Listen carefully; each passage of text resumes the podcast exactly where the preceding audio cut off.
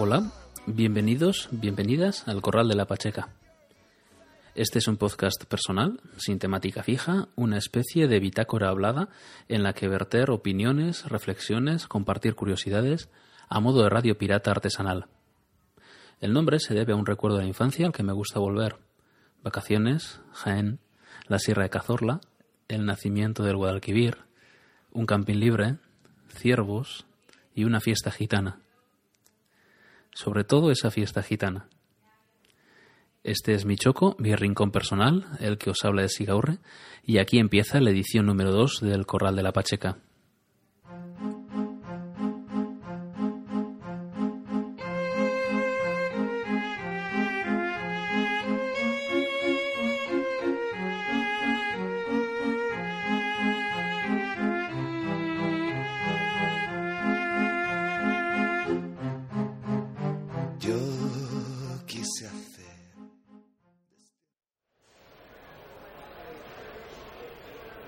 Hombre, qué alegría verle. Qué casualidad que nos encontremos aquí.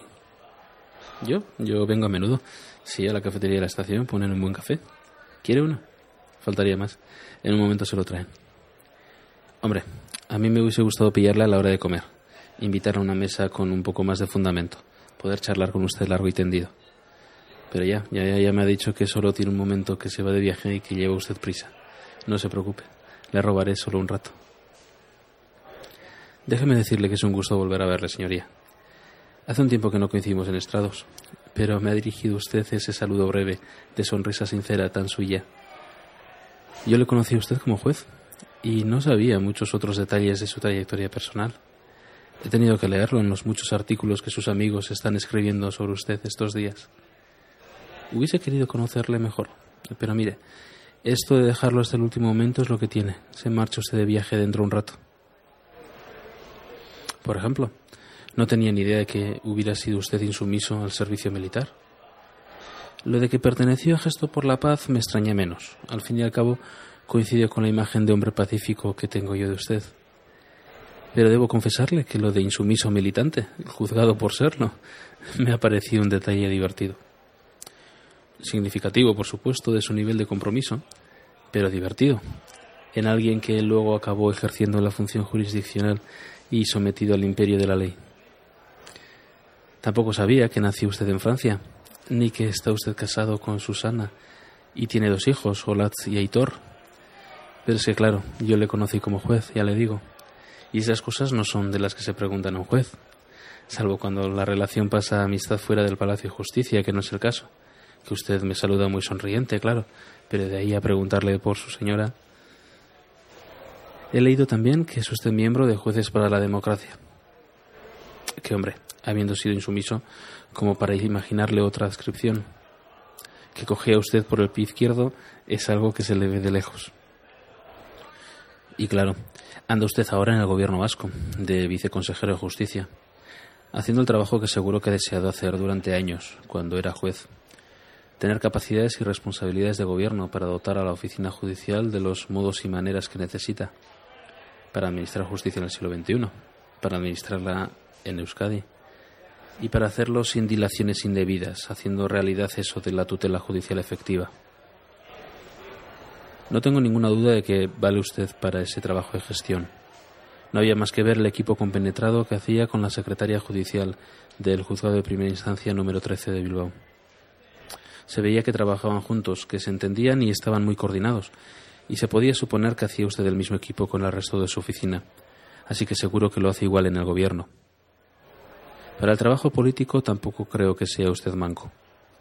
No le he conocido a ningún crítico y siempre he oído el comentario unánime acerca de su valía, profesional y personal, así que no creo que haya encontrado usted mucho adversario ni mucho obstáculo en los planes que ha querido poner en marcha. Pero ya le digo que todo eso son conjeturas, cosas que estoy descubriendo ahora, cuando se marcha usted de la forma en que lo hace, porque yo le conocí como juez del juzgado de primera instancia número 13 de Bilbao.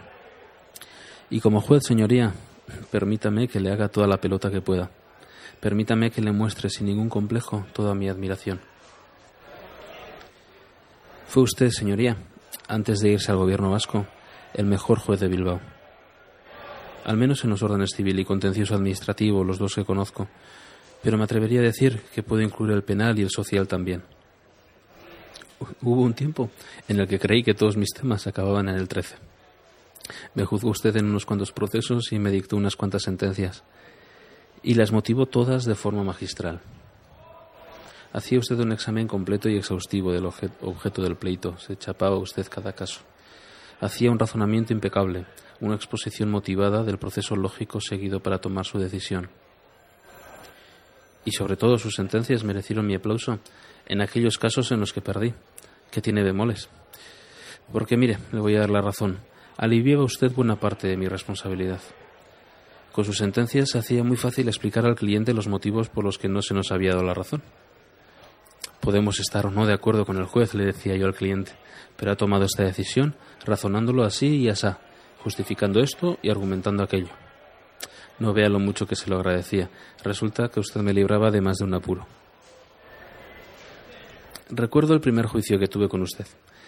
No llevaba yo mucho tiempo de ejercicio, lo sumo un año o dos. Ya en la audiencia previa me hizo usted ver que andaba yo desencaminado, que tenía muy poco que hacer con el enfoque que le había dado a mi demanda. Y cuando terminamos la prueba, empezaba yo mi resumen de conclusiones, me interrumpió y me lo volvió a recalcar. Letrado, creo que ha quedado claro que por ahí no va usted bien. Y yo no tenía mucha opción. Estaba todo bastante perdido. Pero es que yo creía en mi tesis y probablemente tenía cierto punto de arrogancia. Seguía pensando que mi razonamiento era correcto. Y se lo dije, de perdidos al río. Menudo atrevimiento. Señoría, con su venia, lo que ha quedado claro es que usted no coincide con mis argumentos, pero yo creo en su validez y es mi obligación intentar convencerle. Puede que no lo consiga, pero es mi obligación intentarlo. y no lo conseguí, no, no lo conseguí, porque me cascó una desestimación con costas de Erandio. Eso sí, perfectamente motivada. Pero lo que quedó sobre todo en mi recuerdo, aunque suene pretencioso, es que me pareció que en sala, cuando usted me interrumpió y yo le contesté, le parecí gracioso y se sonrió, y desde entonces nos caímos bastante bien. Siempre intentó, señoría, que las partes en un pleito llegaran a un acuerdo antes de obligarle a dictar sentencia. Lo hacía con los abogados en la audiencia previa y, y, volvía a insistir a menudo en el propio acto de juicio. En una ocasión lo hizo incluso interrumpiéndonos por completo a los letrados, a los que no nos dio turno ni para concluir. Acabó la práctica de la prueba, se dirigió a nosotros y a nuestros clientes de forma breve pero rotunda, explicándonos claramente cuál era su opinión y exhortándonos a acabar el pleito con un acuerdo. Incluso se animó usted a perfilar algunas de las condiciones. Y por supuesto le obedecimos, en aquel momento con la sensación de que si no lo hacíamos nos daba con la sentencia en la cabeza. Pero al poco tiempo todos nos convencimos de que en efecto aquella había sido la mejor forma de acabar el litigio. Fue usted el mejor juez de Bilbao, señoría. Se estudiaba de cabo a rabo cada caso, ofrecía una solución, exhortaba al acuerdo y cuando éste no era posible motivaba su decisión. ¿Qué más se puede pedir? Pero es que además, señoría, era usted un juez cercano y amable, incluso, sobre todo, con el abogado novato. Y esa es una cosa que recordaré siempre. En fin, le recordaré siempre con cariño, señoría, con admiración y con respeto. Su huella es profunda en la judicatura y en la abogacía de Vizcaya. Pero no quiero entretenerle más. Si quiere otro café antes de partir, se lo traigo ahora. No, no, no, no pasa nada. Debe usted marchar. Espero que tenga buen viaje.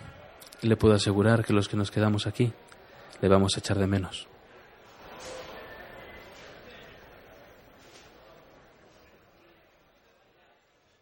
En recuerdo de don José Manuel Fínez Ratón, magistrado. Yo le conocí como juez de primera instancia número 13 de Bilbao. En la actualidad era viceconsejero de Justicia del Gobierno vasco. Falleció el 15 de octubre de 2010 a la edad de 48 años.